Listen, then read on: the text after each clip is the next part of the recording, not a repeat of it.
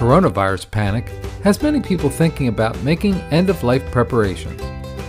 Maybe you have decided to buy a term life policy or to finally write that will that you've been putting off for years.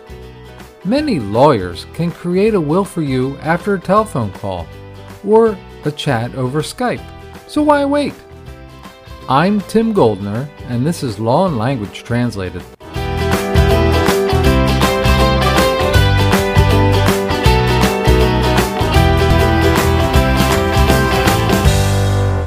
When should you have a last will and testament?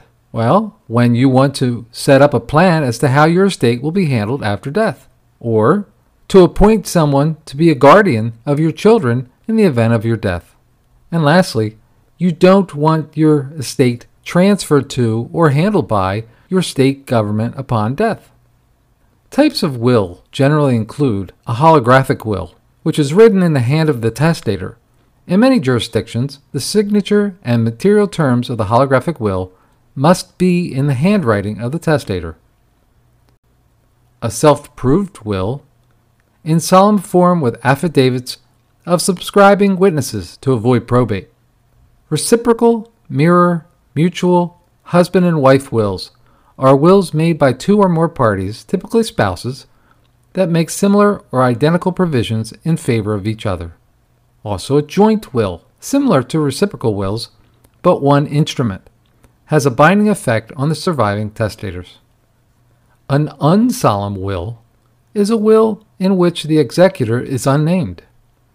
A will in solemn form is signed by a testator and witnesses. And my favorite, the one you see in the movies, mystic, sealed until death.